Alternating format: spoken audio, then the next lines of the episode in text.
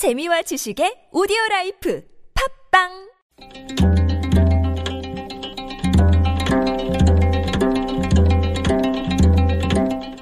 한문학자 장유승의 길에서 만난 고전 중국 춘추시대에 한 못생긴 남자가 살았습니다. 그는 운 좋게 미녀를 아내로 맞이했습니다. 남자는 기뻐했지만 미인 아내는 내심 불만이었던지 결혼한 지 3년이 지나도록 웃지도 않고 말도 하지 않았습니다.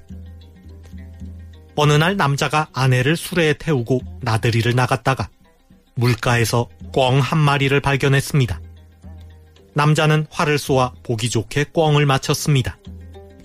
모처럼 아내에게 멋진 모습을 보여준 남자는 의기양양했습니다. 미녀 아내도 남편의 모습이 멋졌던지 이 사건을 계기로 웃기도 하고 이야기도 하게 되었습니다. 남자가 말했습니다. 사람은 한 가지 재주라도 꼭 있어야 하겠소. 내가 화를 쏠 줄 몰랐다면 당신은 끝까지 웃지도 않고 말도 하지 않았을 것이요. 춘추좌 시전에 나오는 이야기입니다. 남자는 미녀 아내와 결혼했지만 못난 외모 때문에 아내에게 외면을 당했습니다. 그러다가 우연히 활을 쏘아 꿩을 맞히는 작은 재주로 아내의 관심을 끌었습니다. 그 재주라도 없었다면 남자는 평생 아내에게 외면당하고 살았을지도 모를 일입니다. 여기서 나온 고사성어가 여고사치입니다. 갈려, 물가고, 쏠사, 언덕치. 물가에 가서 꿩을 쏜다는 말입니다. 여고사치는 남의 관심을 끄는 작은 재주를 비유하는 말입니다.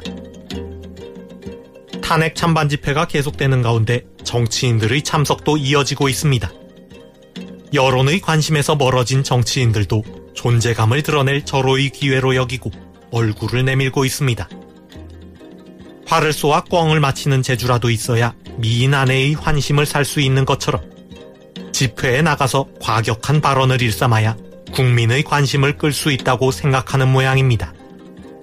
하긴 그런 재주라도 부리지 않으면 아무도 그 사람에게 관심을 갖지 않을 것입니다.